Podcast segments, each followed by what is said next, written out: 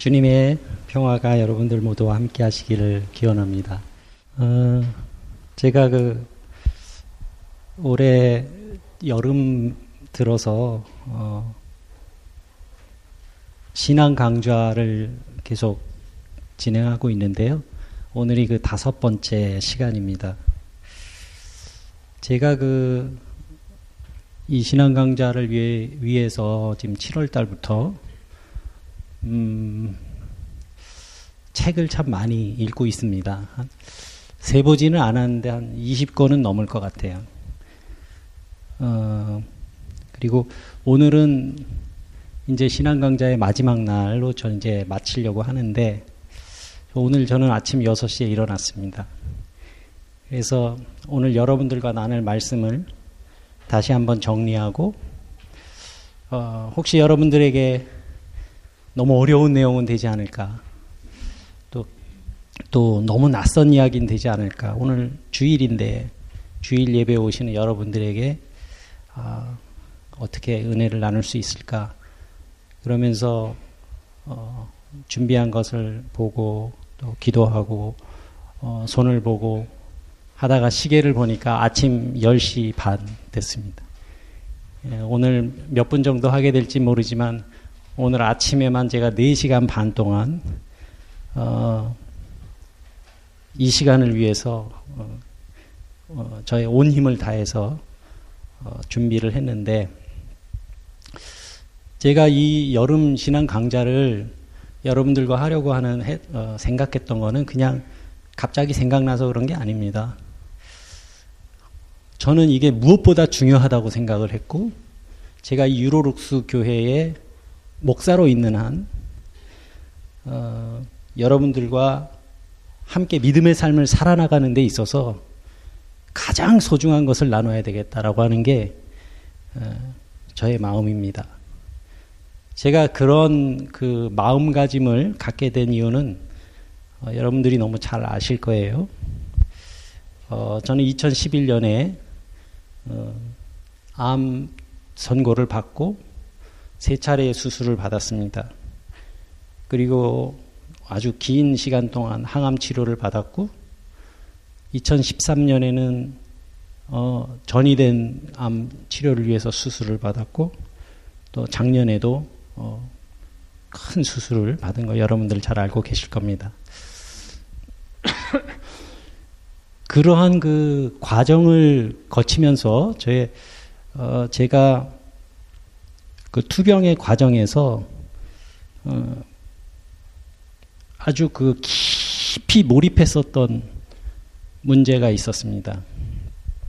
그건 뭐냐 하면 내가 건강해지면 이제 하나님께서 다시 건강을 회복시켜 주시면 어, 내가 어떻게 살 것인가를 생각해야 될 거 아니에요? 그런데 저에게는 내가 어떻게 하면 목사 노릇을 더 잘할 수 있을까? 그게 아니었습니다. 아니면 어떻게 하면 어, 교회를 더 많이 성장시킬까? 그것도 아니었습니다. 어떻게 하면 더 잘 살 수 있을까? 그것도 아니었습니다. 저에게는 그런 게 아무 의미가 없었습니다. 저에게 있어서 가장 중요한 것은 뭐였냐 하면 나의 구원의 문제였습니다. 내가 목사지만 이거는 그 제도상 이 세상의 제도 신학교를 나오고 교단에 소속돼 있고 안수를 받고 하면 목사가 되잖아요. 이 제도권에서 받은 그 안수 그래서 저는 목사로 살아가고 있습니다만은 저에게 그거보다 더 중요한 거는 내가 하나님을 알고 있느냐 하는 문제였습니다. 그리고 내가 구원받았느냐 하는 문제입니다. 저한테는 이 문제가 너무 중요한 문제였어요. 그래서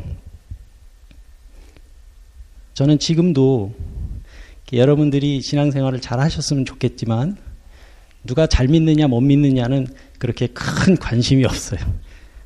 저에게만 관심이 많아요. 내가 제대로 믿고 있느냐, 내가 하나님을 바로 알고 있느냐, 그리고 하나님이 내 안에 지금 계시냐? 이 구원의 문제에 대해서 제가 깊이 몰입하다 보니까 제가 한 가지 어, 다다르게 된 결론이 있었어요. 깊은 묵상과 기도 속에서 다다르게 된 그곳이 어디였냐 하면 믿음의 삶이란 어떻게 살 것인가의 문제가 아니다. 믿음의 삶을 산다는 것은 어떻게 죽을 것이냐의 문제다. 어떻게 죽을 것인가가 결정된 사람은 어떻게 살 것인가의 문제는 아무 문제가 되지 않아요. 왜냐하면 자동으로 해결됩니다. 이게 무슨 말이냐 하면 내가 만약에 어, 좋은 남편으로서 살다가 죽고 싶다. 죽겠다. 이런 마음을 먹은 사람은요. 좋은 남편이 되기 위해서 삽니다. 내가 만약에 좋은 뭐 선생님으로 나는 내 인생의 마지막을 좋은 선생님으로 이렇게 죽을 거야. 이런 마음을 어, 먹고 있는 사람은 그 진정한 교육자의 삶을 살게 되죠. 이거는 성경의 이야기도 마찬가지입니다. 예수님께서는요, 어떻게 살까에 대해서 그렇게 많이 말씀하지 않으셨어요. 예수님의 공생에는 3년이잖아요. 처음부터 어떻게 죽을 것인가가 결정된 삶이었어요. 그리고 예수님은 그 길을 가셨어요. 그 길이 뭐예요? 십자가의 길이었어요. 예수님은 그 십자가의 길을 알고 계셨고, 그리고 그 십자가의 길을 가기 위해서 공생애를 사신 거예요. 그렇기 때문에 예수님은 어디를 가시든지 그것에 맞는 십자가의 삶에 맞는 삶을 사셨죠. 그죠? 우리가 잘 알고 있어요. 그래서 저는 저의 그러한 구원의 문제에서 시작된 묵상이 이 세상을 어떻게 잘 살 수 있을까가 아니라 나는 어떻게 잘 죽을 수 있을까? 어떻게, 어떤 모습으로 나는 죽음을 받아들일까? 라는 묵상에서 해결이 됐습니다. 나는 좋은 목사로 죽고 싶어요. 응? 좋은 목사로. 그러면 좋은 목사로 죽기 위해서 내가 어떻게 살아야 할지 결정이 되잖아요. 그래서 저는 음, 하루하루를 최선을 다하면서 삽니다. 어, 그리고 진짜로 이게 진짜로 드리는 말씀인데 저는 매주일 그 말씀을 전하는 시간을 어쩌면 여러분들과 나누는 고별 설교일 수도 있다고 늘 생각해요. 네? 그러면서 한 주간 동안 제가 할 수 있는 최선을 다합니다. 오늘도 저는 그런 마음으로 새벽 이른 시간에 깨었고 여러분들과 나눌 이 이야기들이 너무나 중요하고 소중하기 때문에 이 말씀을 꼭 나눠야 되겠다. 내가 사랑하는 유로룩스 교우들과 함께 꼭 나눠야 되겠다 하는 그런 마음이 저에게 있습니다. 이제 그 이번 여름에 방문하신 부모님들과 또 오늘 예배에 방문하신 분들은 덤으로 그냥 얹혀 가시는 거예요. 이 귀한 시간에. 할렐루야. 저한테는 유로룩스 우리 교우들이 제일 소중해요. 왜냐하면 나랑 같이 믿음의 삶을 살아가는 동역자들이니까 저한테는 가장 소중한 분들이에요. 그래서 저의 이러한 그 묵상들이 우리 교우들과 함께 이 개신교의 구원론에 대해서 한번 이야기를 해야 되겠다. 여러분들에게, 그러니까 신학적인 훈련이 되어 있지 않은 여러분들에게 이 내용이 쉽게 받아들여질 거라고는 생각하지 않았습니다. 처음부터. 그리고 제가 원하는 건 그것도 아닙니다. 그렇지만 지금 21세기 그리고 또 우리는 한국인으로서 살고 있고 어, 우리 교회는 그 룩셈부르크에 위치하고 있지만 한국 교회의 한 지체 교회 그리고 유럽 교회의 한 지체 교회로서 우리가 어떤 교회를 이루어 갈 것이냐 그리고 어, 우리는 어떤 믿음의 삶을 살아야 할 것이냐 라는 것을 좀 진지하게 생각을 해보고자 하는 겁니다. 제가 제일 싫어하는 말이 있어요. 뭐 원래 다 그런 거 아니에요? 저는 그 말 되게 싫어합니다. 어, 저, 저는 그, 제 이름은 서인원인데요. 서인원이라는 사람은 한 명밖에 없어요. 그죠? 한 명밖에. 그러면은 저는 이 우주에서 단 하나밖에 없는 존재잖아요. 그러면 그 정말 하나님이 그 지으신 본래의 모습으로 저는 살아야 된다고 생각해요. 그래서 누구를 따라가는 삶을 별로 살고 싶지가 않더라고요. 어, 어쩌면 저의 그 생명에 대한 그런 간절함들이 아마 그런 기도가 되지 않았을까 저는 그렇게 생각을 합니다. 그래서 저는 지금까지 여러분들과 함께 참 많은 이야기를 나눴어요. 그 7월 첫째 주부터 어, 계속 그 이어지는 이야기로 어, 여러분들과 이제 말씀을 나눠서 어, 지난 주가 아주 피크였어요. 이 난이도에 있어서는 아주 피크였어요. 그래서 어, 여러분들이 참 어, 힘드셨을 거다 이렇게 생각을 하는데 어, 그것들이 이제 오늘 여러분들과 나누는 말씀 속에서 아 이런 그 어, 교리적인 내용이 어떻게 보면 교리적인 내용인데 교리적인 내용들이 우리의 신앙의 삶에서 왜 필요한가? 왜 우리가 이걸 알아야 되는가? 그리고 왜 교회는 더 이상 이해하기를 잘 하지 않는가? 이걸 우리가 조금 더 어, 이해하게 될 거라고 저는 생각을 합니다. 그래서 오늘 그 어, 제목을 어떻게 잡을까? 이렇게 생각을 하다가 어, 유사 신학의 구원론이라는 참 이상한 제목을 어, 정했는데요. 유사 신학이라고 하는 거는 일단 정통은 아니란 얘기죠. 그리고 좀 비슷한 신학이래. 비슷한데 아닌 정통이 아닌 신학이라는 거예요. 제가 바라보는 제가 여러분들과 첫 시간부터 이야기를 했습니다마는 만약에 교회에 문제가 있다면 그 교회의 문제는 신학의 문제다 라는 겁니다. 그래서 중세교회에서부터 얘기를 했죠. 중세교회의 문제는 예? 중세교회의 문제도 역시 그 안에를 다 껍데기를 벗겨내고 들춰보니까 신학의 문제가 있었다.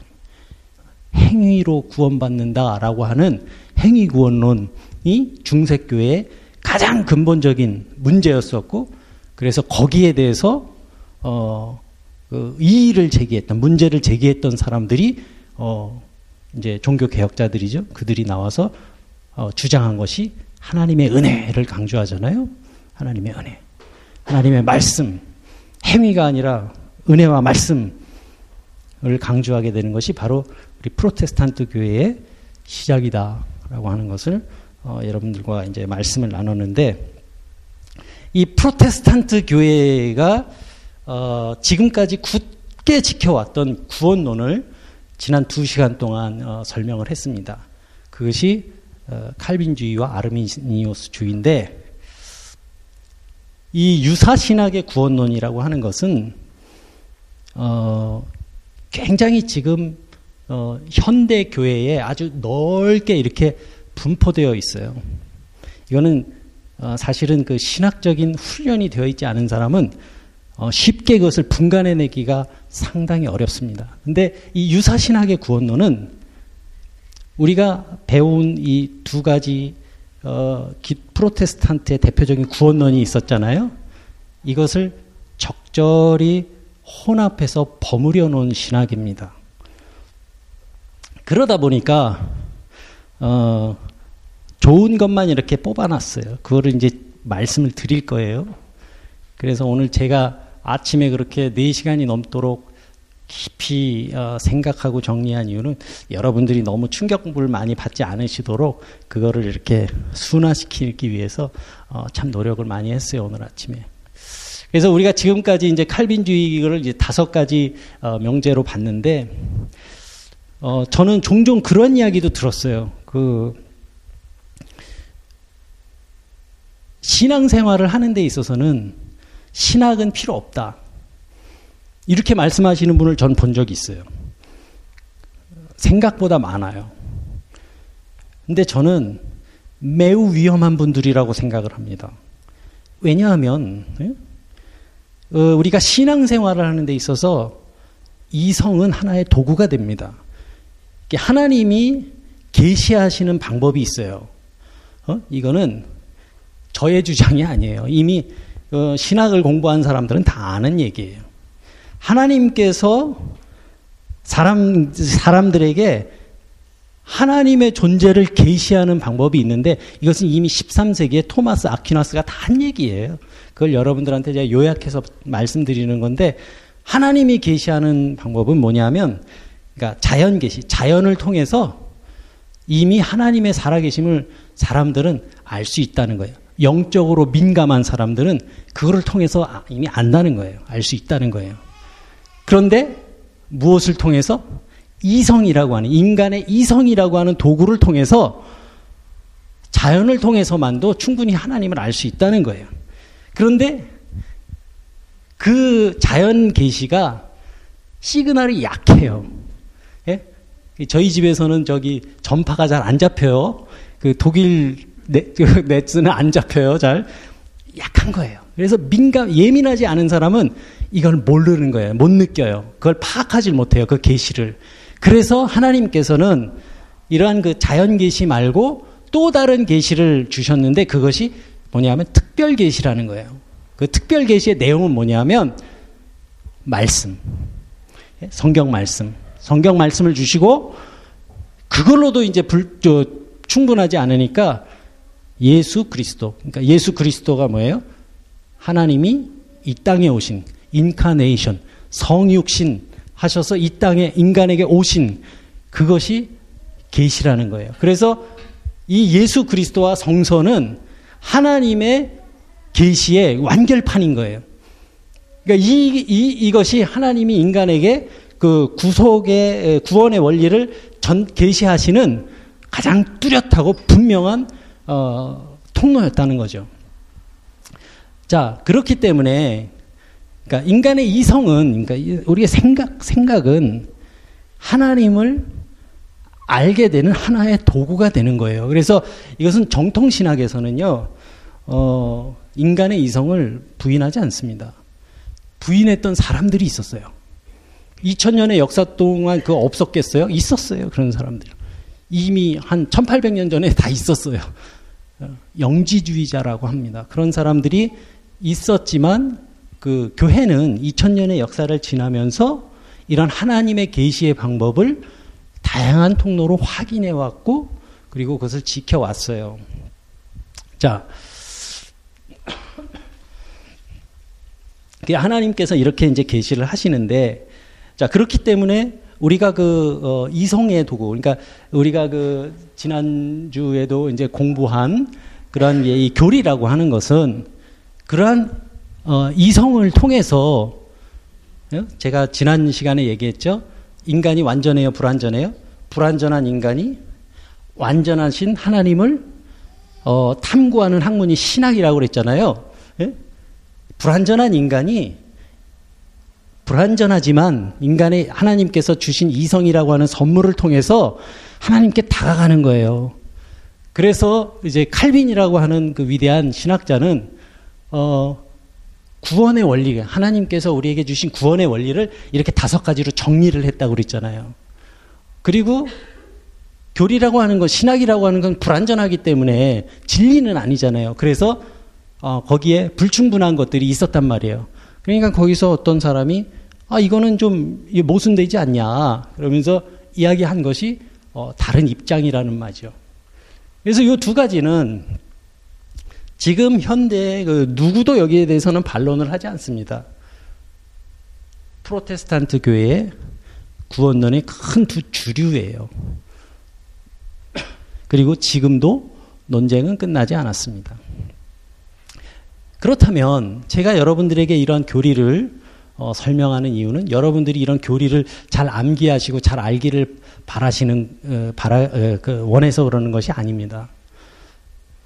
이, 이거를 알고 나면 여러분들 눈에 확 들어오는 게 있어요. 이해할 수 있는 안목이 생깁니다. 요즘 현대교회에 어떤 문제가 있냐면요. 이단이 많잖아요. 뭐 신천지도 있고 구원파도 있고 뭐 많잖아요. 셀 수 없이 많아요. 그런데요. 이 이단들이요. 정통 교회를 공격합니다. 예? 공격하는데 뭘로 공격하냐면요. 교리를 갖고 공격해요. 너네들하고 우리하고 차이가 뭔데? 달릴 거 없잖아. 라고 하면서 시비를 걸어요. 어, 근데요, 이게 구원파나 신천지의 그 설교나 메시지를 들으면요, 글쎄, 목회자들 중에서도 그 차이를 구분해낼 수 있는 사람이 얼마나 있을까 싶어요. 어, 저도 한번 어, 그 신천지 어, 설교를 이렇게 쫙 본 적이 있는데요. 힘들어요. 그 차이를 구분해낸다는 게. 정말 그래요. 그렇기 때문에 우리가 그 우리의 그, 그 순수한 어, 기독, 기독교의 신앙을 지키기 위해서 필요한 지식이 있는 겁니다. 어, 그래서 이제 이 말씀을 드리는 건데, 자, 제가 그래서 이거를 여러분들이 이해하시기 쉽게 정리를 해봤어요. 어, 원래는 이것만 이렇게 이야기를 해도, 이것만 이야기를 해도, 어, 한 시간의 시간이 필요한데, 어, 이거를 제가 다 뺐어요. 그래서 다 빼고, 여러분들, 이거는 사실은 신학자들과 목회자들이 어, 연구하고 또 배워야 되는 거예요. 근데 여러분들이 이런 걸 다 아실 필요는 없어요. 그런데 중요한 것만 제가 말씀을 드리려고 하는 거예요. 칼빈주의나 아르미니우스주의가 처음에 구원론을 시작할 때 제일 처음에 시작이 뭐예요? 타락의 문제였어요. 타락의 문제. 칼빈주의는 뭐예요? 인간은 100% 타락했다. 그래서 하나님과 인간은 100대 0, 예? 100대 빵. 인간에게는 구원에 관한 한 희망 없어. 이게 칼빈주의예요. 아르미니우스주의는 인간은 타락했어. 그런데 하나님이 가죽 옷을 입히셨잖아. 용서하신 거야. 1%. 그래서 하나님 99, 인간 1. 그래서 그 1%의 희망, 하나님이 용서하시고 회복하신 그 1%의 희망이 뭐냐면 자유의지라는 거거든요. 그래서 이 타락의 문제에 있어서 가장 중요한 주제가 뭐냐면 믿음의 주체가 누구이냐 이거잖아요. 하나님이 믿게 하시는 거냐? 인간이 자유의지로 믿음을 선택하는 것이냐? 이게 가장 중요한 핵심이거든요. 그런데 유사신학에서는 이 칼빈주의하고 아르미니우스주의는 둘이 공존할 수 없는 이론이에요. 완전히 달라요. 그런데 이 유사신학 구원론에서는 이게 버무려져 있습니다. 어떨 때는 칼빈의 입장을 따르다가 어떨 때는 이 아르미니우스주의로 왔다 갔다 합니다. 어, 이게 웬만한 그 신학 지식을 가지고는 구별하기가 굉장히 어렵고 어떤 문제점이 있는지 어, 간파하기가 어려운데 어, 그래서 여러분들이 아 이거 우리가 다룰 문제는 아닌 것 같다 이렇게 생각하실 수도 있습니다. 맞습니다. 그런데 그 한 가지 한 가지 우리가 분명하게 좀 짚고 넘어가야 할 것은 뭐냐 하면 믿음과 행위의 문제, 어? 그리고 칭의의 그런 생활에 대한 문제, 그리고 우리 자신의 구원의 문제에 대해서 진지하게, 진지하게 생각하는 그런 긴장감만은 여러분들이 놓지 않으셨으면 좋겠어요. 나의 구원의 문제. 기독교적인 그런 구원론에 맞는 그런 구원관을 내가 가지고 있느냐. 그래서 이러한 혼합된 신학이 어, 이런 그 여기 어, 보시면 이제 선택의 문제에 있어서는 칼빈과 아르미니우스가 혼합되고요. 또 속죄에 있어서는 이제 아르미니우스주의, 은혜에 있어서는 아르미니우스주의, 또 견인에 있어서는 칼빈주의로 갑니다. 이제 여러분들 중에 이제 공부 열심히 하신 분들은 이게 무슨 말인지를 금방 알죠. 근데 이 이론들이 서로 논리적으로 어? 이게 그 칼빈주의는 그거잖아요. 어, 인간에겐 희망이 없기 때문에 믿음은 하나님이 주시는 거야. 그렇기 때문에 하나님이 무조건 선택하셨어. 구원받을 사람과 구원받지 못할 사람을 하나님이 정하셨어. 하나님이 정하셨으니까 속죄도 예수님이 그리스도의 십자가의 속죄도 모든 사람을 위한 것이 아니라 선택받은 사람들을 위한 속죄야 이거잖아요. 논리적인 귀결이 있단 말이에요. 어? 그래서 한 번 구원받은 사람이 영원한 구원이다라고 하는 그 논리적인 흐름이 있는데 그것이 다 뒤섞여 있는 거예요. 자, 그래서 이걸 다 설명할 수는 없지만 그리고 여러분들이 다 아실 필요는 없지만 이러한 혼합된 구원론에서 나온 한 가지 구호가 있습니다. 자, 그게 뭐냐 하면 믿기만 하면 구원받는다. 라는 구호를 만들어냈습니다. 만약 이 자리에 믿기만 하면 구원받는다. 이 말이 우리가 지금 공부한 거를 바탕으로 뭐가 잘못됐는지 설명해 주실 수 있는 분이 계시다면 바로 마치고 기도로 마치고 저희 이야기를 끝내겠습니다. 여러분 믿기만 하면 구원받는다. 이 말이 맞아요, 틀려요? 맞아요, 틀려요? 많이 들어보셨죠? 근데 맞는 것 같아요? 아멘이에요? 저는 노멘이에요. 왜 그래요? 음, 간단하게 얘기해 볼까요? 믿기만 하면이라고 하는 건 믿음의 주체가 누구예요? 사람이잖아요. 칼빈주의예요? 아니죠. 예? 그런데 아르미니우스주의, 웨슬리주의는 그냥 믿기만 하면 구원받는다 그래요? 아니죠. 성화, 거룩해지는 단계가 필요하다 그랬잖아요. 어디까지? 완전한 성화에 이를 때까지. 이게 칼빈하고 아르미니우스 웨슬리한테는 얼마나 중요한 건데 그것 때문에 400년 동안 아직 결론을 못 보고 아직도 이야기를 하고 있는데 믿기만 하면 구원받는다. 라고 하는 이 구호가 어디서 나온 거냐는 거예요. 아, 우리는 너무 익숙하게 들어왔잖아요. 그래서 그 뭐 목사님이 이렇게 이야기하시면 아, 아멘 그러고서 믿기는 안 하면 구원 받는구나 이렇게 우리가 많이 생각하잖아요. 근데 생각해 보자는 거예요. 생각해 보자는 거예요. 정말 믿기만 하면 구원 받는지. 그리고 어, 또 이러한 그 어, 신학에서는요 성서를 근거로 제시해요.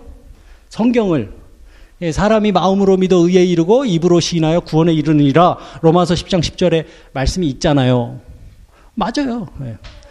다 있어요. 근데 이러한 그 어, 성경 본문들을 어, 제시하면서 이런 구호를 어, 이제 만들어냈는데 제가 그래서 오늘 아침에 4시간 동안 생각을 하면서 다른 거 다 빼고 이거 하나만 믿기만 하면 구원받는다가 왜 아닌지 그거 하나만 설명하고 끝내야 되겠다. 제가 이렇게 생각을 한 거예요. 잘했죠.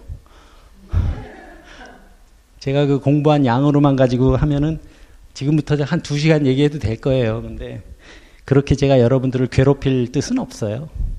여러분들하고 어, 신앙생활 잘하자고 하는 거지. 여러분들이 뭐 신학을 전공하시겠어요? 그 뭐 하시겠어요, 그렇죠? 예. 그래서 좀 그럴 뜻은 없어요. 어.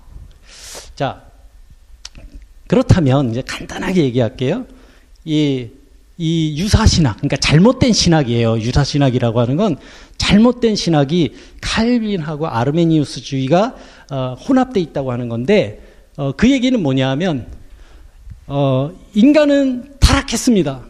철저하게 타락했습니다. 여기에서는 칼빈주의를 이야기해요. 응? 그러면서 그런데 인간은 인간은 복음을 받아들일 능력도 있고 책임도 있습니다. 라고 이 타락의 문제가 모든 구원론의 시작이잖아요.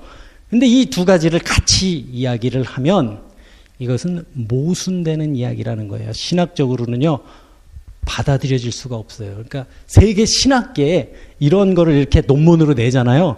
그러면은 이게 쳐다보지도 않아요. 이거는 정통 신학이 아니거든요.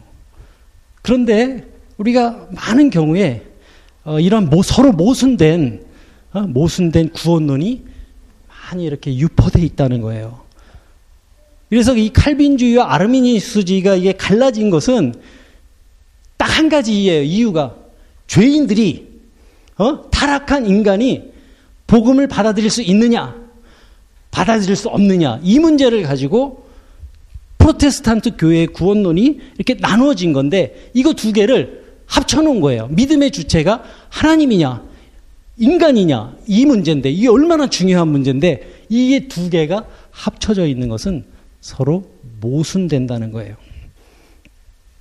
그래서 이러한 칼빈주의와 아르미니우스주의가 합, 그러니까 합, 합, 이게 짬뽕이 된, 짬뽕이 된 신학에서는 이런 이야기를 합니다. 믿기만 하면 사람은 아무것도 할 필요가 없다. 왜냐? 완전히 타락했으니까. 인간이 할 수 있는 건 없다. 이 얘기를 해요. 그러니까 요거를 강조하는 거예요. 칼빈은 뭘 강조했어요? 하나님의 주권을 강조하기 위해서 인간이 전적으로 타락했다는 거예요. 그걸 그것 때문에 칼빈은 인간이 타락했다는 걸 강조했는데 얘기했는데 여기 이, 이 잘못된 신학에서는 하나, 인간은 구원을 위해서 아무것도 할, 할 필요 없다. 이걸 강조하기 위해서 저 두 개를 버무려 놓은 겁니다. 그래서 이 말은 믿기만 하면 그냥 구원은 공짜라는 거예요. 공짜 심리를 이렇게 부추기는 거예요. 저도 공짜 좋아해요. 네, 근데 어, 이 신학적인 문제에서는 좀 다릅니다. 더더군다나 그것이 우리의 영혼의 문제라면, 우리의 구원의 문제라면, 그것은 우리가 분명하게 짚고 넘어가야 될 일이죠. 그런데 여러분, 이러한 잘못된 신학이 어떤 결과를 가져왔냐 하면, 거듭남이 없는 구원을 만들어냈어요. 이게 제일 문제예요. 네? 우리가 그 하나님을 알고 하나님의 자녀가 되고 백성이 돼서 구원의 자녀가 되었는데 거듭남은 없는 거예요. 거듭남. 이게 제일 큰 문제예요. 이게. 자, 그리고 어, 다음은 이제 선택의 문제에 있어서 이 칼빈과 또 아르미니우스가 어, 복합이 버무려져 있는데 여기에서는 이 행위의 사람의 행위의 문제, 행함의 문제에 있어서는 그 칼빈주의를 따라 무조건 선택. 하나님께서 다 결정하시고 선택하신다. 그래서 인간은 구원을 위해서 어떤 공로도 필요하지 않다. 어? 아무것도 안, 해, 안 해도 된다. 이런 얘기를 해요. 근데 믿음의 문제에 있어서는 또 아르미니우스주의를 따라가요. 그래서 믿기만 하면 무제한으로 용서된다. 어떤 죄도 용서된다. 그게 살인이라도 용서된다는 거예요. 이게 뭐냐면요. 현대판 면제부예요. 이거는. 어떤 신학에도 없고 어떤 교리에도 지금까지 있어 오지 않았던 그런 신학이에요. 믿기만 하면 뭐 모든 죄가 다 용서돼. 뭐 정말 아주 온 나라를 그냥 발칵 뒤집어 놨던 그런 어, 살인자도요. 믿기만 하면 용서된다고 이렇게 가르쳐요. 그런데 진짜 문제가 뭐냐 하면요. 이 믿기만 하면 무제한적으로 용서되는 그것이 중생 이후에도 적용된다는 거예요. 그러니까 믿고 난 다음에 내가 예수님을 믿기로 했어. 그래서 믿음이 생겼다고 이렇게 선포가 됐어요. 근데 그 뒤에 저지르는 죄도 다 용서가 된다는 거예요. 이것처럼 참 좋은 구원론이 어디 있어요. 그러니까 뭘 해도 다 용서받는 거예요. 야, 좋잖아요. 얼마나 좋아요. 그랬으면 좋겠어요, 저도. 근데 그 칼빈이나 그 아르미니우스가 그렇게 막 어? 그, 렇게 중요하게 얘기했던 거예요. 칼빈 택한 받지 못한 어? 택, 이 죄를 지면 네? 죄를 지면 그것이 하나님으로부터 택함 받지 못한 사람이라는 증거다. 예? 그거 아니에요.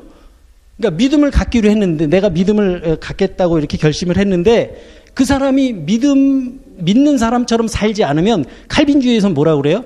너 원래 선택받지 않은 사람이었기 때문에 이렇게 사는 거야. 라고 했어요. 아르미니우스주의는 뭐라 그래요? 거봐. 인간에겐 그 믿음을 선택할 수 있는 자유의지가 있는데 너는 스스로 죄를 선택한 거야. 그러니까 양쪽 모두에서 구원을 박탈해요. 죄의 삶을 살면은. 결론은 구원은 없다는 거예요. 자, 이러한 그 공짜 구원론이 가져다 온, 가져온 결과가 뭐냐 하면 우리의 신앙생활에서 거룩함이 없어진 겁니다. 거룩함이 없는 신앙이 돼, 돼버린 거예요. 조금 템포를 좀 제가 올려야 될 것 같아요. 자, 제가 두 시간 할 거를 오늘 하나로 했으니까 조금 더 해도 되죠? 송영찬 집사님 괜찮, 괜찮을까요? 좀 빨리 할까요? 예. 죄송합니다. 예. 자, 이 속죄 문제에 있어서는 이제 아르미니우스주의인데 아르미니우스주의의 속죄론이 뭐죠? 딱 한마디로 얘기하면 보편 속죄. 보편 속죄가 뭐예요? 예수 그리스도께서 십자가에 달리셨는데 예수님의 피 흘림은 모든 사람을 위한 대속의 피다라고 하는 게 보편 속죄잖아요. 칼빈주의에는 어 뭐였어요?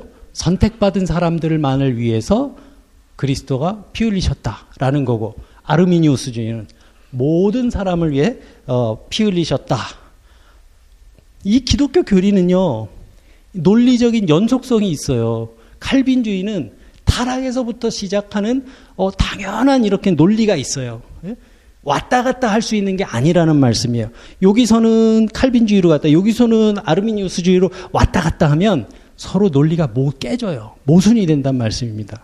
그래서 이 유사신학에서 이 속죄론에서 이 아르미니우스주의의 보편 속죄를 따른다는 것은 그 이유가 뭐냐 하면 칼빈주의의 그 신학에서 있었던 아주 머리 아픈 문제 하나를 해결하기 위해서요. 그게 뭐냐 하면 누구든지 예수를 믿고 영접하면 구원받고 선택받은 사람이 될 수 있다라는 거예요. 칼빈주의는 되게 엄격했잖아요. 그래서 택함 받지 못한 사람이 있듯이 택함 받지 어, 택함 받은 사람이 있듯이 택함 받지 못한 사람도 있다. 이게 이중 예정이었잖아요. 어? 그런데 그 모든 고리를 끊어준 거예요. 누구든지 다 택함 받은 사람이 될 수 있다. 그것이 예수 그리스도의 십자가다. 그런데 이러한 신학이 가져온 결과는 십자가 없는 그리스도. 우리가 그 하나님을 영접하는데 예수님을 어, 믿는다고 믿음의 반열에 들어서는데 거기에서 십자가가 없는 거예요. 예수님께서 마태복음 16장 25절에서 분명히 말씀하셨죠. 예수님이 직접 하신 말씀이에요. 나를 따르려거든 자기를 부인하고 자기 십자가를 지고 나를 따라라. 말씀하셨는데 자기 십자가가 없는 구원인 거예요. 예수님을 믿긴 믿는데 십자가는 없어. 그래서 이 유사 신학은 이 잘못된 신학은 구원의 길을 가는데 조금이라도 걸림돌이 되는 좀 어려울 것 같은 모든 장애물들을 다 제거하고 있는 겁니다. 쉬운 길을 만들고 있어요. 그죠? 넓은 길을 지금 만들고 있단 말이에요. 누구에게나 열려 있는 예? 믿기만 하면 믿기만 하면 심각하죠. 조금씩 조금씩 문제 의식이 느껴지세요?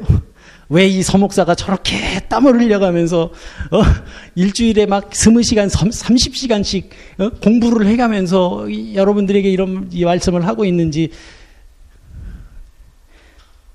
정말 잠이 안 와요. 저는 한국 교회를 생각하면 그리고 그 출발은 저의 구원의 문제예요. 저의 구원의 문제. 나는 정말 복음을 전하고 있는가?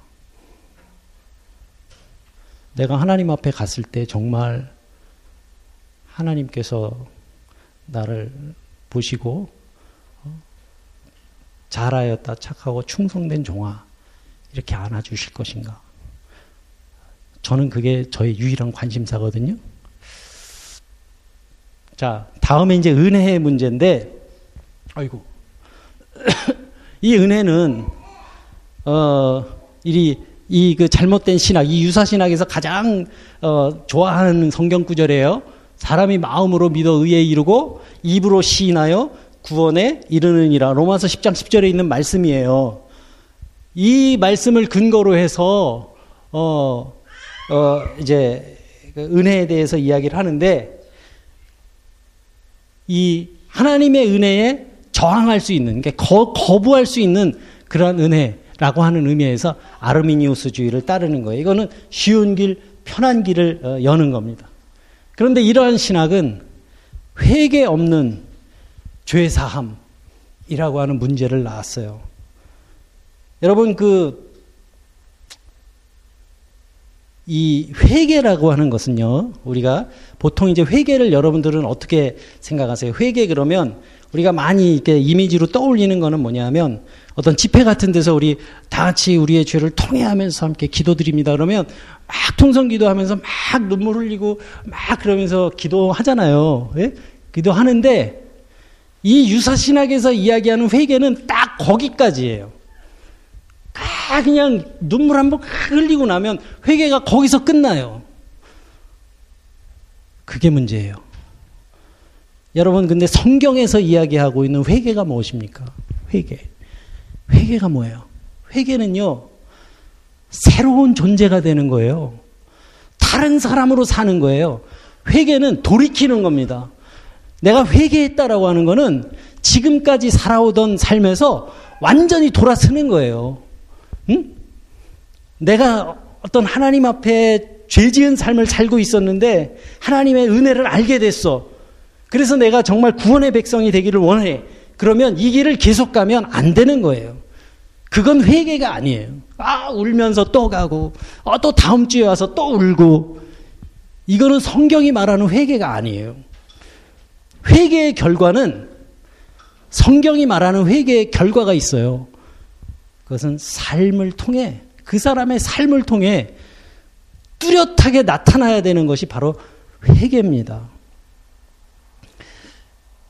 그래서 그 이 잘못된 신학이 회개 없는 돌이킴 없는 삶 속에서 죄 사함을 선포하고 있다는 거예요.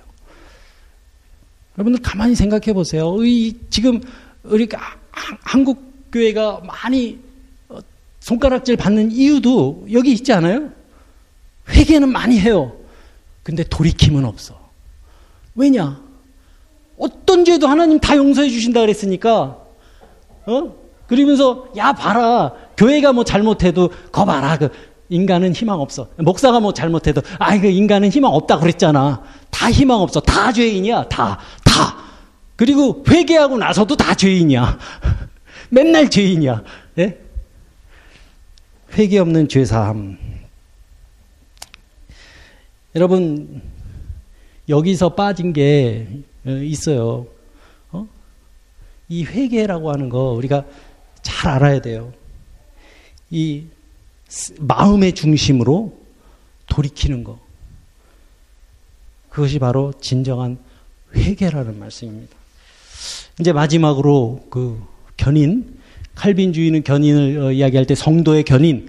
그래서 택함 받은 자녀들은 어, 그 구원의 백성으로 하나님께서 완전한 구원을 선언하시잖아요. 어? 그래서 칼, 칼빈주의 그 목회자들이나 성도들이 자기의 그 선택받은 그 하나님께서 택함 받으신 것을 버리지 않기 위해서 배교하지 않기 위해서 목숨도 던지잖아요. 어떻게 죽을지를 결정한 사람들 아니에요. 그래서 많은 박해의 시기에 칼빈주의자들은요. 차라리 날 죽이라고 그랬어요. 나는 그리스도를 부인하지 못한다고. 바로 그게 그 이 견인교리거든요. 그런데 이 잘못된 신학에서 이 구원, 견인에 대한 문제를 어떻게 이거를 희석을 시켰냐 하면 예수 그리스도께서 십자가에서 어, 죄를 용서하셨는데 그 죄는 과거와 현재와 미래의 죄도 모두 대속해 주셨다는 거예요. 와, 공짜.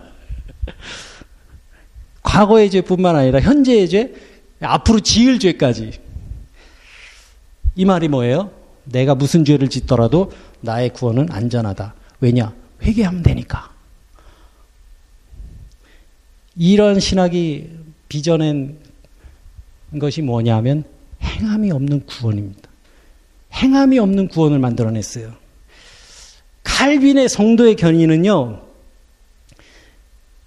죄에 빠져서 사는 사람들을 안심시키기 위한 교리가 아니었어요. 이게 칼빈주의잖아요. 한 번 구원은 영원한 구원이다. 그 죄인들을 안심시키기 위한 교리가 아니에요, 이거는.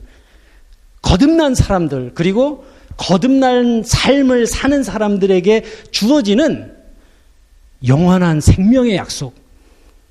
그것을 강조하는 거예요, 칼빈은. 어? 여러분들이 믿음을 지키고, 어?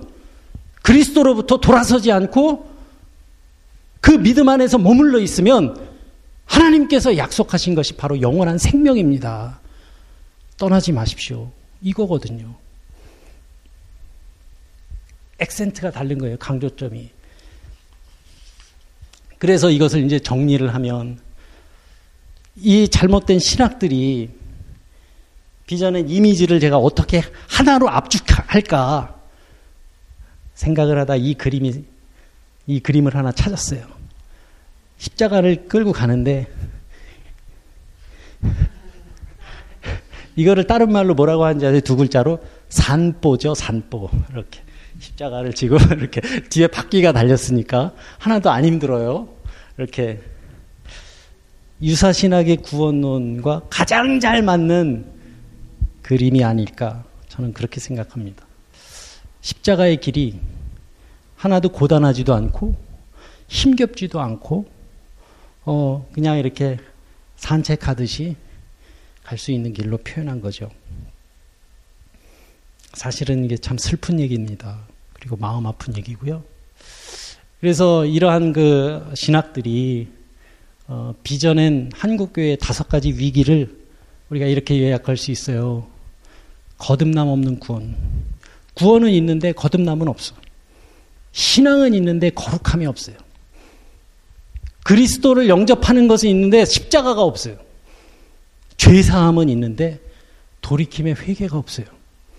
믿음은 있는데 행함이 없는 거예요.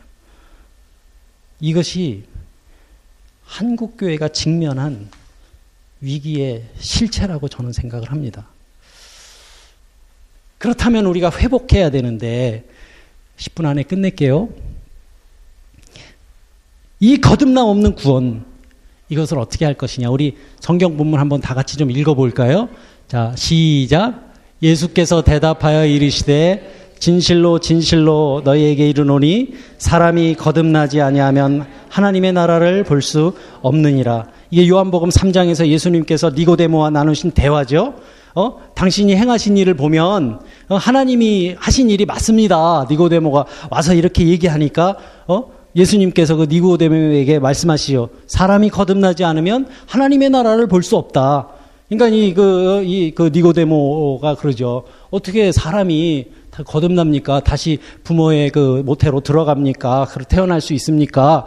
그러니까 예수님께서 그러시죠. 내가 진실로 진실로 내게 이르노니 사람이 물과 성령으로 거듭나지 않으면 하나님 나라에 들어갈 수 없다. 예수님 말씀이에요. 회개의 증표로 물과 성령의 세례를 받고 거듭난 삶을 살으라는 얘기예요. 여러분 이 물의 세계, 세례가 의미하는 게 뭐예요? 물의 세례는요 육신의 죽음을 상징하는 겁니다. 예? 물에 이게 그 성경의 세례는 침례잖아요. 물에 이렇게 요단강에 이렇게 빠졌다가 한번 나오잖아요. 물에 빠지면 어떻게 돼요? 죽잖아요. 그것을 상징하는 거예요. 육체의 죽음을 선언하는 겁니다. 그리고 성령의 세례라고 하는 것은 뭐예요? 영혼의 죽음. 이제 내가 산 것이 아니요. 내 안에 있는 그리스도가 사시는 삶을 사는 거예요. 이것이 물과 성령의 세례의 의미입니다. 그래서 거듭남이라고 하는 게 뭡니까? 새로 태어난 사람의 삶을 사는 거예요. 육과 영이, 몸과 영혼이 새로 태어난 사람으로 살으라는 것이 그것이 거듭남의 어, 내용이죠. 그렇죠? 믿기만 하면 구원 받을까요? 아니죠. 그렇다면 우리가 거룩함 없는 신앙 어떻게 해야 됩니까? 우리 다 같이 말씀 한번 읽어볼까요? 오직 너희를 부르신 거룩한 이처럼 너희도 모든 행실에 거룩한 자가 되라. 기록되었으되 내가 거룩하니 너희도 거룩할지어다 하셨느니라. 거룩한 삶을 살아야죠. 성도들이 구원의 자녀라면 어? 교리적으로 말하면 네? 교리적으로 말하면 성화의 삶을 사는 거예요. 거룩하여지는 삶. 근데 인간이 완전하지 않잖아요. 그러니까 날마다 날마다 그 거룩하여 지는 삶을 가는 거예요. 그래서 우리가 소그룹 모임도 갖고 성경 읽기도 하고 기도도 하고 기도도 기도의 시간도 갖고 하는 것이 바로 그런 거룩하여 지는 그러한 단계로 가기 위한 것이잖아요. 성화의 삶이라는 겁니다. 그런데 칼빈하고 그 아르미니우스주의가 그 다른 게 뭐냐면은 칼빈은 사람은 타락했기 때문에 완전한 성화로 갈 수 없다. 이거고 아르미니우스는 어, 사람이 그 믿음을 갖고 노력하면 완전한 성화에 이를 수 있다. 이 얘기예요. 그런데 완전한 성화라고 하는 것은 두 사람 다 이 위대한 신학자들 모두 인정했던 거예요. 사람은 성화의 삶을 살아야 된다는 겁니다. 그래서 경건한 생활을 통해 예, 성화의 삶을 사는 것. 이것이 믿음의 길이고 구원의 길이다라는 겁니다. 그리고 어, 세 번째로 십자가 없는 그리스도의 영접. 자, 어, 우리 성경 말씀 한번 읽어볼까요? 시작. 누구든지 나를 따라오려거든 자기를 부인하고 자기 십자가를 지고 나를 따를 것이니라. 마태복음 16장 25절의 말씀이죠. 예수님의 말씀처럼 자기 십자가를 지고 예수님을 따르는 것이 믿음의 삶이다.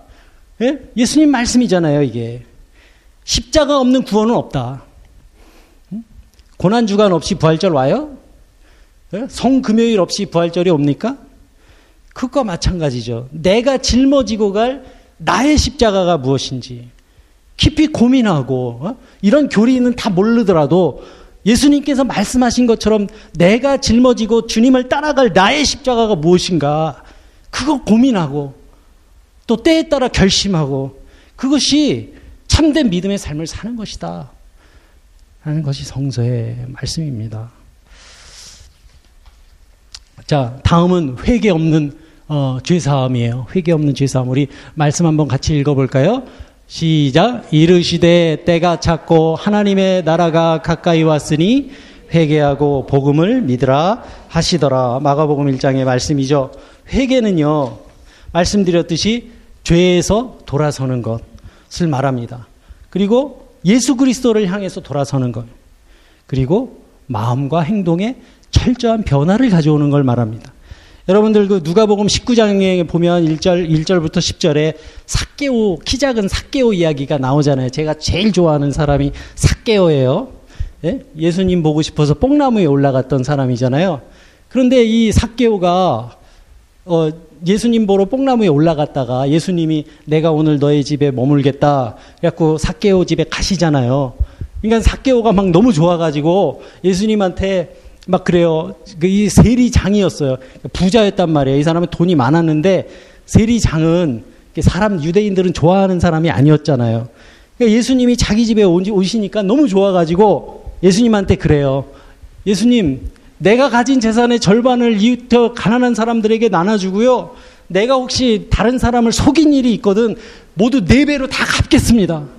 이렇게 얘기를 해요. 그러니까 예수님이 뭐라 그러세요? 오늘 이 집에 구원이 이르렀다. 이렇게 말씀하시잖아요. 그런데 우리가 이 이야기를 생각하면서 구원의 조건이 예수님께서 사개오에게 구원을 선포하신 이유가 뭘 까요? 자기 재산을 나눠줬기 때문에 그 선행일까요? 선행 때문에 예수님께서 그, 그에게 구원을 선포하신 걸까요? 아니죠. 뭐 때문에 그래요? 그가 돌아선 거예요. 예수님 나 지금까지 이렇게 살았는데요. 어? 사람들한테 거짓으로 해서 돈 이렇게 벌어, 벌어가지고 이렇게 살아왔는데, 나 이제부터 그렇게 안 살겠습니다. 예수님 만난 다음부터 난 그렇게 안 살고요. 내가 가진 거, 그리고 옳지 않게 내가 모은 재물들 다 나눠주겠습니다. 그리고 이제부터 그렇게 살지 않겠습니다. 바로 그의 돌이킨 삶, 회개한 삶이 바로 예수님으로 하여금 삭 삭개오의 구원을 선포하게 하신 거잖아요. 그렇죠? 그래요. 바로 회개 없는 죄 사함이 큰 문제예요. 우리 한국 교회 이거 깊이 생각해야 됩니다. 우리들도 그렇고요. 저 역시도 마찬가지고요. 이제 마지막으로 행함이 없는 믿음. 예? 자, 우리 다 함께 성경 말씀 읽어볼까요? 시작. 나더러 주여 주여 하는 자마다 천국에 들어갈 것이 아니요 다만 하늘에 계신 내 아버지의 뜻대로 행하는 자라야 들어가리라. 칼빈주의에서는 택함 받은 백성답게 살아라. 예? 택함 받은 백성의 삶을 살아라. 이거를 강조했고요. 아르미니우스주의에서는 믿음을 선택했다면 너의 자유의지로 믿음을 선택했다면 믿음을 선택한 사람처럼 살아라. 그렇게 도덕적이고 윤리적인 삶을 살아라. 나눔의 삶을 살아라. 청빈한 삶을 살아라. 이것이 아르미니우스주의 아니겠어요? 두 교리 모두 다 선행이 구원의 그 전제 조건이라는 말이 아니죠. 구원받은 사람의 당연한 구원받은 사람의 당연한 삶의 결과로서 삶을 강조한 거예요. 예? 구원받은 사람밖에 살으라는 거예요. 성경에도 위대한 신학자의 말들에도 행함이 없는 구원은 어디에도 없어요. 그래서 행함은 구원의 전제 조건이 아니에요. 결과예요, 결과. 행함은 구원 받은 사람들의 마땅한 삶의 결과로서 나타나는 겁니다. 행함이 먼저냐, 믿음이 먼저냐.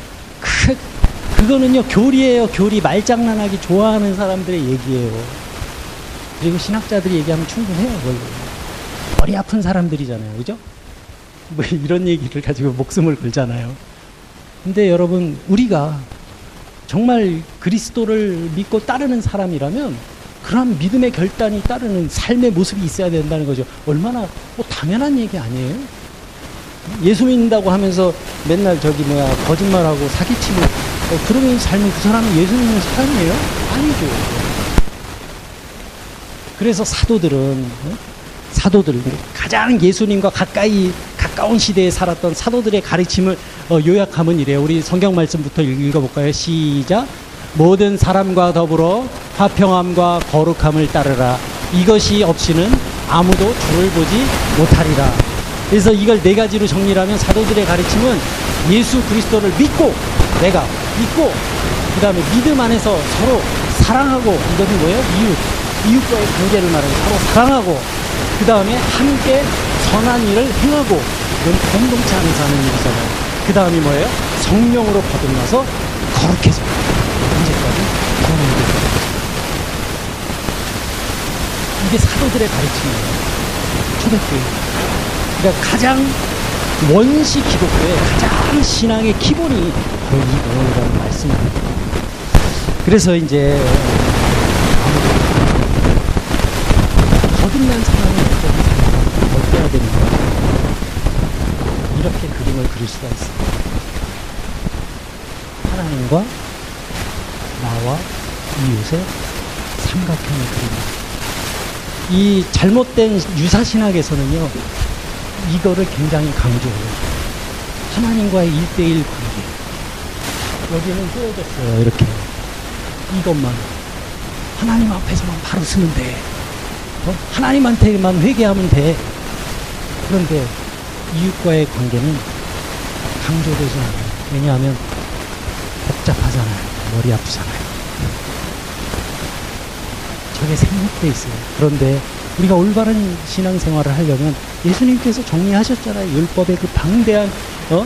613개의 율법의 조항들을 딱 두 마디로 정리하셨잖아요. 하나님을 사랑하고 내 이웃을 내 몸같이 몸과 같이 사랑하라 하신 것처럼 내가 있으면 나와 하나님과의 관계가 있고 나와 이웃과의 관계가 있는 거예요. 그리고 한 가지는 이웃과 하나님과의 관계도 있다는 거예요.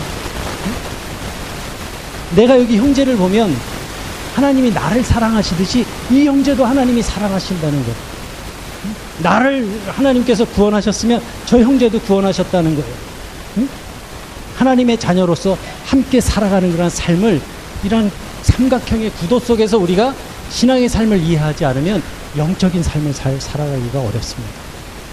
그리고 거듭난 사람들의 사회적 삶이 있겠죠. 우리 우리에게는 개인만 있는 게 아니니까 나의 영적인 삶만 있는 것이 아니라 사회적 관계가 있어요. 네? 그걸 그림으로 그리면 좀 확대된 거예요. 하나님과 교회와 세상이라고 하는 관계 속에서 우리는 살아가는 거예요. 그렇죠? 세상에는 가정도 들어가요. 공동체죠. 하나님과의 관계. 이 상호 보완적인 관계 속에서 우리는 거듭난 삶을 이 사회적 관계 속에서 살아가게 되는 겁니다. 제가 준비한 거 다 했습니다. 지난 5주 동안 오늘까지 여러분들 정말 수고 많이 하셨습니다. 저는 여러분들을 정말 존경합니다. 이렇게 잘 경청해 주시고 또 함께 고민해 주시고 저는 제가 이게 이것을 기획하고 또 여러분과 나눈 것은요. 저는 여러분들이 편안한 믿음의 길을 가기를 가시기를 원하지 않아요. 제가 처음에 설명드렸듯이 내가 그런 생명의 위협 속에 서보니까 그게 잘못됐다는 걸 알게 된 거예요, 저는. 그래서 내가 너무 사랑하는 우리 유루룩스의 교우들에게 그 길을 가시지 말라고 편안한 길 가지 마시라고 저는 이야기하고 싶습니다. 최소한 이런 것들 다 몰라도 돼요. 최소한 믿음의 길을 가시는 여러분들이 고민을 하셨으면 좋겠어요. 여러분들에게 저는 고민을 던져드리고 싶어요. 어떻게 하면 내가 하나님을 더 잘 믿을 수 있을까? 내가 어떻게 하면 좀 더 하나님을 사랑하면서 살 수 있을까? 참된 믿음이 무엇인가? 고민하고 나의 구원의 문제에 대해서 진지하게 생각해보고 또 질문해보고 교회란 무엇인가? 이웃이란 무엇인가? 성경의 메시지는 뚜렷합니다. 하나님은 사랑이시라. 그 하나님의 사람이 그 하나님의 사랑이요 성경책 안에만 머물러 있잖아요. 아니면 우리의 지식으로만 머물러 있으면 그것은 율법입니다. 그런데 그 사랑이 우리의 손과 발을 통해서 응? 나타날 때 이웃과의 관계 속에서 공동체 안에서 그것은 진리가 됩니다. 지식에서 머리에서 가슴으로 내려와야 돼요. 그래서요, 여러분, 하나님은 사랑이십니다. 서로 사랑하라. 이 말씀 여러분들 백날 아시는 것보다요, 우리 예배 끝나고 저기 가서 나누는 비빔밥 한 그릇이 더 중요할 수도 있어요. 왜냐하면 거기에 우리의 사랑이 있잖아요. 이 공동체 안에 사랑이 있어요. 어쩌, 내가 오늘 이거 준비하기로 했는데, 어? 우리 교우들이 맛있게 먹는 모습 생각하면서 기뻐하고, 감사한 마음으로 준비하고 오늘 다 그렇게 준비하셨죠? 오늘 비빔밥 먹는 거 맞아요? 사랑 그게 진리입니다. 머릿속에 있는 거요. 진리 아니에요. 율법이에요. 그거는 율법은 나를 불편하게 하죠. 아유 서로 사랑하라고 하셨는데 아 사랑하기 싫은데 율법입니다. 그런 것 같아요, 종아 엄마? 제일 예쁘게 웃으셔서. 예.